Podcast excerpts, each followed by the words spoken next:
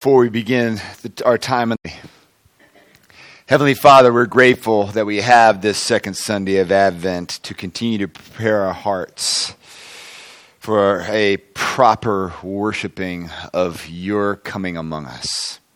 And at the same time, expectant that you're coming again for us. And this season is one where we can do some self evaluation and make sure that, uh, Lord, we, we get it right. And we thank you for this Isaiah text, Lord, which helps us to do just that. And we pray now that as we look at this passage that's well familiar to so many, that you would speak new truths into our hearts, that you would take my words and speak through them, and you would set all of our hearts on fire with love for you and for your Son, Jesus Christ. For it's in his name we pray. Amen.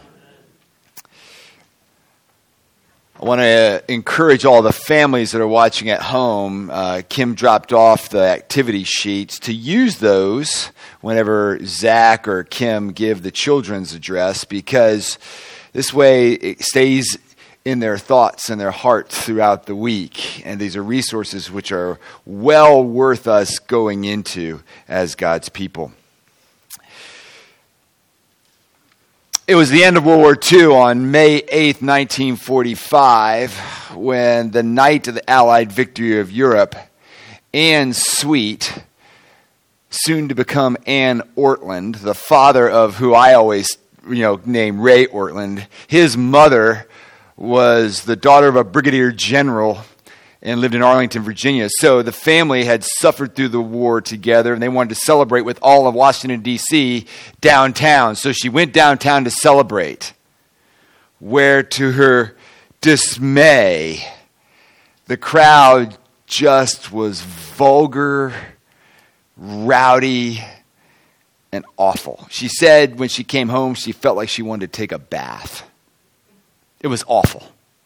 And she thought to herself, you know, I thought we triumphed over evil. Is this what this is all about?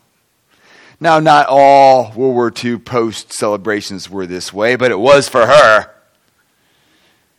And she was so disappointed. When we see how far that we have fallen and how broken the world is, it explains why disappointment pervades our experience. As we see more and more of life, we are confronted with disappointment constantly and thoroughly, and hope begins to look like it's just plain stupid. We become disappointed in our ideals. We become disappointed in our spouse. We become disappointed in our careers. We get disappointed with our romance. We get disappointed with people we trust. We get disappointed in ourselves. And when all human hopes have let us down, we might be ready for the only true hope that really exists in Jesus Christ. We're in this Advent series entitled Living at the Intersection of Heaven and Earth, because that's what the texts in Advent take us to.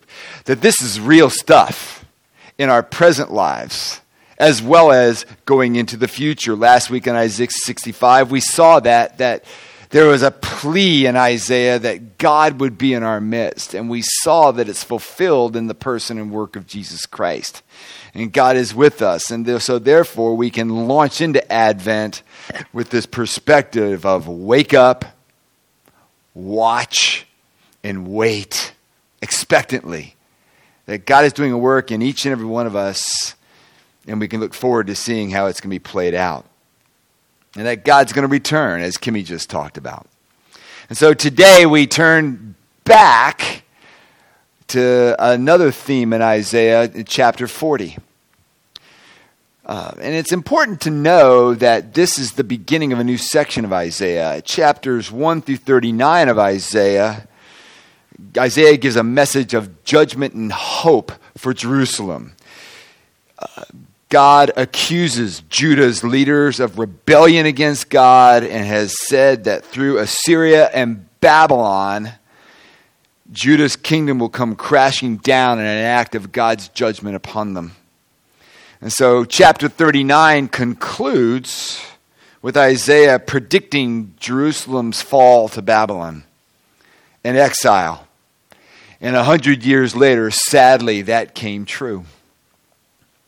But Isaiah's greater hope for is it for a new and purified Jerusalem where God's kingdom would be restored through a future messianic king. And all nations would come together under his reign in a reign and a kingdom of peace. And so you arrive at chapter 40, and Isaiah changes the subject to a message of great hope. It begins a major new section of the book. He's no longer addressing Judah in his present day. He's being projected into the future like the Apostle John was projected into the future in the book of Revelation. He's looking forward and seeing a future day and declaring the gospel to the Jews who are in exile in Babylon. So he's saying to them, and therefore to us as well, God hasn't abandoned you. Your best days are ahead of you. God has a purpose of grace far better than you can ever imagine. He's coming to save you. Believe it and let this hope fuel your life. And so, what we see in verses 1 through 11 of Isaiah 40 are four different things. Four promises with four elements. First is the occasion of his comforting promise. Second is the content of his comforting promise. Third is the certainty of his comforting promise. And fourth, the spreading of his comforting promise. Let's look at these. First, the occasion of his comforting promise. And as we do that, I encourage you to turn in your Bibles to Isaiah chapter 40 because we have a tendency to sulk over the bitterness of life. It's easy to do so in a pandemic. And we think that God is against us. But even in times like this, God wants to breathe new life into us. So Isaiah is asking us will you give yourself permission to stop resenting God? and start delighting in Him according to the promises that He's making here? So, first, let's look at the occasion of His comforting promise. Verses 1 and 2 Comfort, comfort my people, says your God. Speak tenderly to Jerusalem and cry to her, for her servitude is ended, for her iniquity is pardoned, or she has received from the Lord's hand double for all her sin. There is an end to the disciplines of God. Faith in Christ and Christianity is not all struggle. It's also a release and a hope of new beginning. God's deepest intention toward you is comfort. How could it be otherwise, given who He is? If the focus of Christianity is merely our sins, we wouldn't have hope for our future at all. But in fact, Christianity is all about the saving grace of God. He overrules our stupidity with his absolute pardon through the finished work of Jesus Christ on the cross. Do we sin? Yes. Do we suffer for it? Yes. Is that where God leaves us? No. When His discipline has done its good work, God comes back to us with overwhelming and overflowing comfort. You see, God is not frowning at you, He's smiling at you in Jesus. He's not distant from you, He's near by the power of the Holy Spirit. Even when we don't act like the people he calls us to be, he still identifies with us.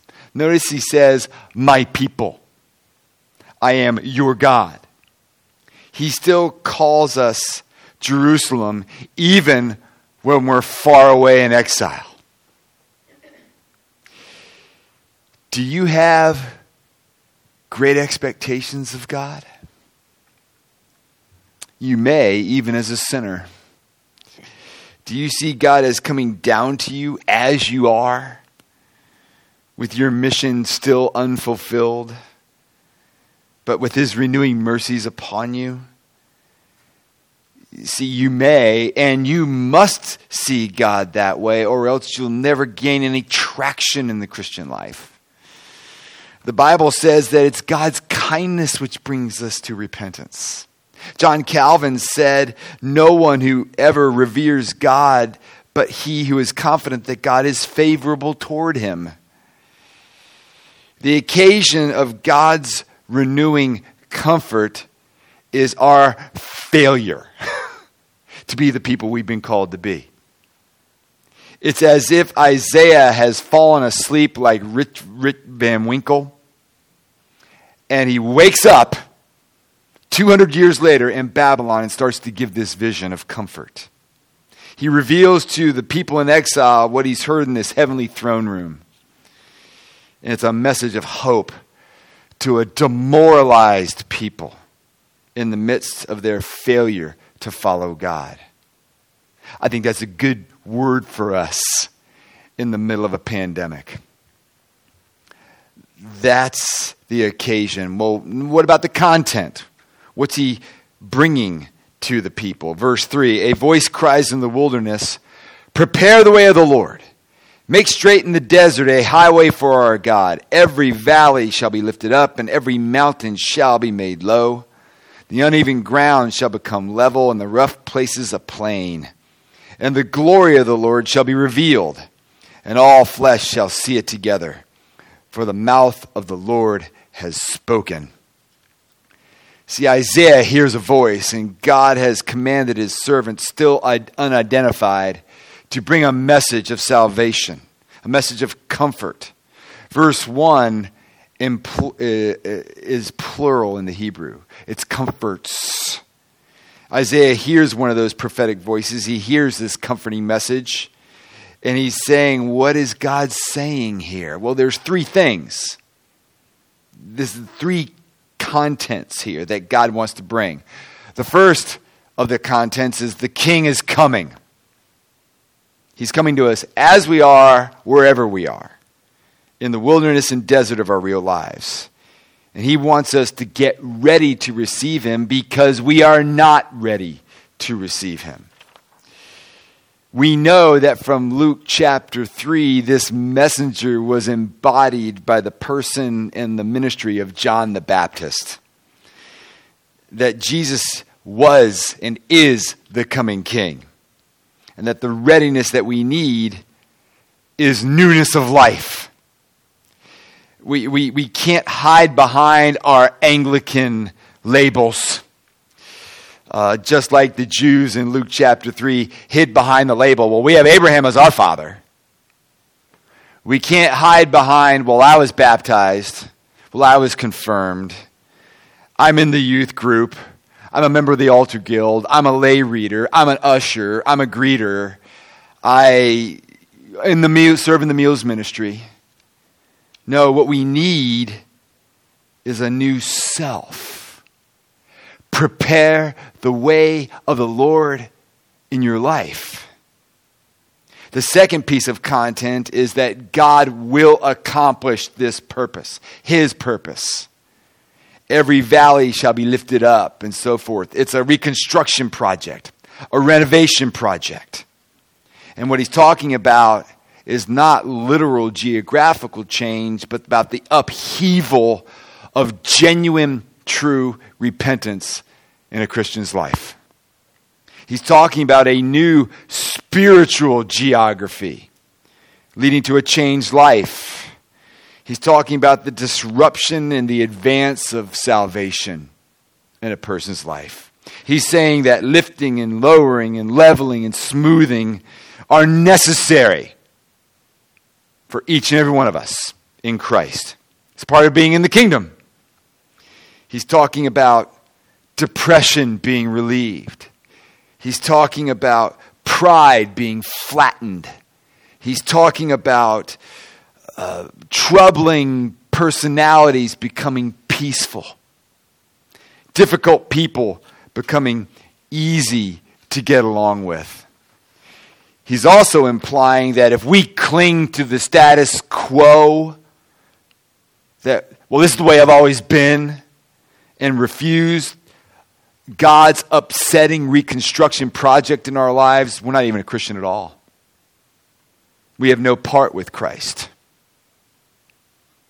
And the third piece of content that we see in this passage is that the glory of the Lord will be revealed over the entire earth. We can be certain of it because God has decreed it. For the mouth of the Lord has spoken, he says. His glory will be delighted in and trembled at everywhere. The great sin of humanity is that they want God to be diminished. But he is resolved to overcome all God diminishing obstacles in this passage and magnify himself in our eyes through Jesus Christ our Lord. We talk a lot about the glory of God, and we should talk a lot about the glory of God. But what do we understand what we're talking about? If I were to ask you, Define for me the glory of God. What would you say? John Piper said of our current church culture In the church, our view of God is so small instead of huge, so marginal instead of crucial, so vague instead of clear, so impotent instead of all determining, so uninspiring instead of ravishing that the responsibility to live to the glory of God is a thought without content. The words can come out of our mouths, but ask the average Christian to tell what they know about the glory of this God that they're going to live for, and the answer will not be long. So, what is the glory of the Lord? Let's look at this. His glory is the fiery radiance of his very nature, it's a blazing beauty.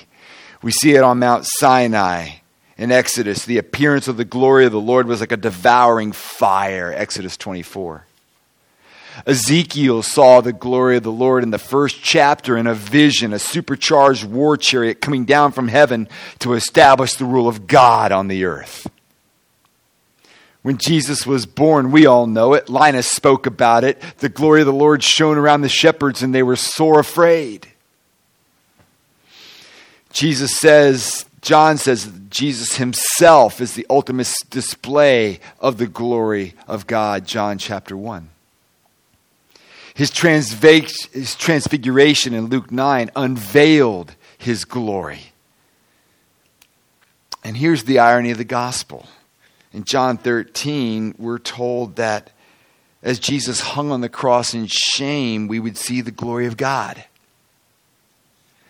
See, our ideas of God's glory have to adjust to his beautiful willingness to humble himself, all the way to an agonizing death for us. Paul taught us that the arrogant world only in, only in this arrogant world a weak and foolish gospel can reveal the Lord of glory. The cross of glory shames all human pride. Paul writes, But when Christ returns, how different it will be. He will appear in overwhelming glory, Titus 2. That God has called us to share in that glory of Christ, 2 Thessalonians 2.14. And believers stand to inherit an eternal weight of glory, 2 Corinthians chapter 4. And throughout eternity, the new Jerusalem will have no need for a sun or a moon because the glory of the Lord gives its light and its light lamp is the Lamb, meaning Jesus. Revelation 21. The glory of the Lord, therefore, is God becoming visible, God bringing his presence to us, displaying his beauty before us, the true answer to our deepest longings. And he promises to do this for us. It's the central promise of the gospel. God kept his promise in the hidden glory of Christ's first coming. He continues to keep his promise as the Holy Spirit awakens us to the glory of the Lord in Christ and his gospel. And he will consummate his promise ultimately at his second coming. Now, all of this is contained in seed form, if you will, in verse 5 of Isaiah. And our part is to have the courage to welcome him with a bold restructuring of our lives. Let him renovate us, reconstruct us. Nothing could be greater for us than to be wonderfully disrupted by the power of that hope. May I suggest it's worth the upheaval. Third, you have the certainty of this promise. You got the content, you got the occasion, but there's a certainty that Isaiah brings out in verses 6 through 8. A voice says, Cry, and I said, What shall I cry? All flesh is grass, and all its constancy is like the flower of the field. The grass withers, the flower fades when the breath of the Lord blows on it. Surely the people are grass.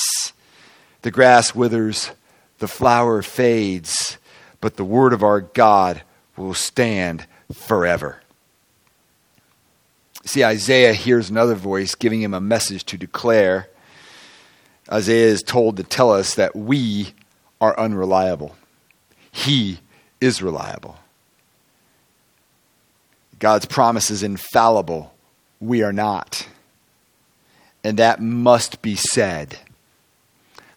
Just a chapter earlier, King Hezekiah, the king Hezekiah, when told that his family is going to be taken away to Babylon, he says, My people, even my own sons, will someday be slaves in Babylon? No problem, as long as I die comfortably in my bed. How'd you like that for your leader? No, and, that, and he was considered a faithful king. Even our good intentions are inconsistent. Like the flower of the field, we blossom really only under ideal circumstances, not under the blasts of real life. And this pandemic has been a real blast, has it not? That's why Christianity is not about what we do, it's about what God has done. Christianity is not fundamentally pull yourself up by your bootstraps and just be a disciple of Jesus for crying out loud. No, it's about fundamentally about the assurance of your status as his beloved child. It must be. Only God qualifies for our final trust. And he does because no human power or condition can ever stop him. We are the merest of grass and flowers, but the word of our God will stand forever. Human failure is costly, but it's not the end of our happiness. God's promise of salvation is final, right now, in the present. He is committed to his own glory and his joy in our glory, or our joy in his glory, rather. And our hope rests in that certainty. Fourth, we see in this passage there's a not only a, a hope for that glory, but there's a spreading of that promise. Get you up to a high mountain, O Zion, herald of the good news. Lift up your voice with strength, O Jerusalem, herald of good news. Lift it up, fear not. Say to the cities of Judah, Behold, your God Behold, the Lord comes with might, and his arm rules for him. Behold, his reward is with him, and his recompense before him. He will tend his flock like a shepherd. He will gather the lambs in his arms. He will carry them in his bosom, and gently lead those who are with the young. Isaiah calls all who cherish this hope to spread their enthusiasm for God's coming glory he says in verse 9, Y'all go up on a high hill, bring your amp and crank up the volume, all right? Don't let your fears keep you silent. and draw attention to God and to say to everyone around you, Look, here's God. See, our God doesn't work in our lives at arm's length or only through church programs or by handing down decrees from on high. He comes and brings His presence. And His presence is our joy. That's a simple message. You don't need to know all that much. You just need to step over the line, and encourage, and trust Him. What is your God worth to us all? Verse 10, He's our conquering King, He's our wealthy benefactor. Verse 11, He's your tender shepherd. This is Jesus. What in the world more could you ask for? The Geneva Bible was the first Bible with uh, commentary notes. It says of verse 9, He shows in one word the perfection of all of man's happiness, which is to have God's presence. Spreading this glad expectation to others is the best way to amplify our joy in it. Paul organized his whole life this way. He said in uh, 1 Corinthians 9, I do all things for the sake of the gospel so that I may become a fellow partaker of it. C.S. Lewis said it this way The world rings with praise, lovers praising their mistresses, readers their favorite poet, walkers praising the countryside, players praising their favorite game, praise of weather, wines, dishes, actors, motors, horses, colleges, countries, historical personages, children, flowers, mountains, rare stamps, rare beetles, even sometimes politicians and scholars. Just as men spontaneously praise whatever they value, so they spontaneously urge us to join them in praising it.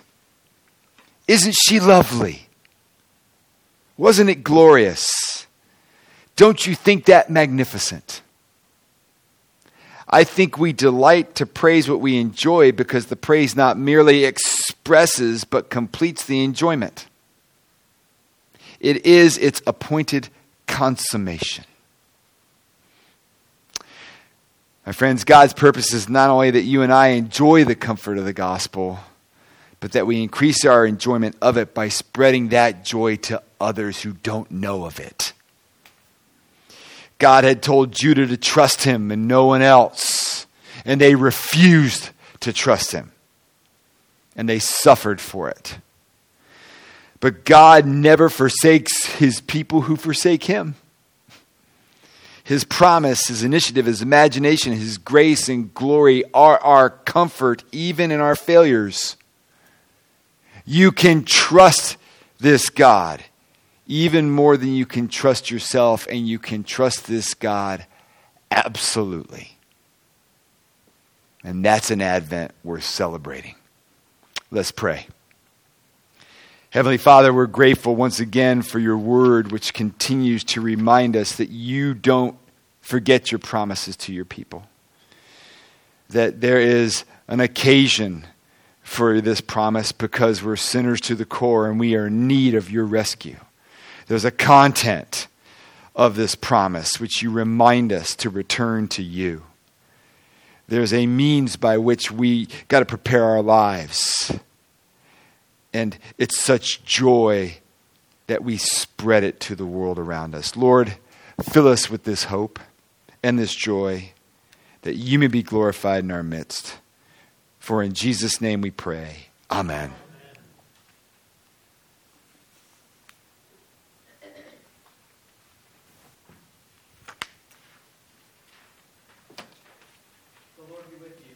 And with your spirit. Blessed Lord, who caused all holy scriptures to, to be written for our learning, grant us so to hear them, read, mark, learn, and inwardly digest them, that we may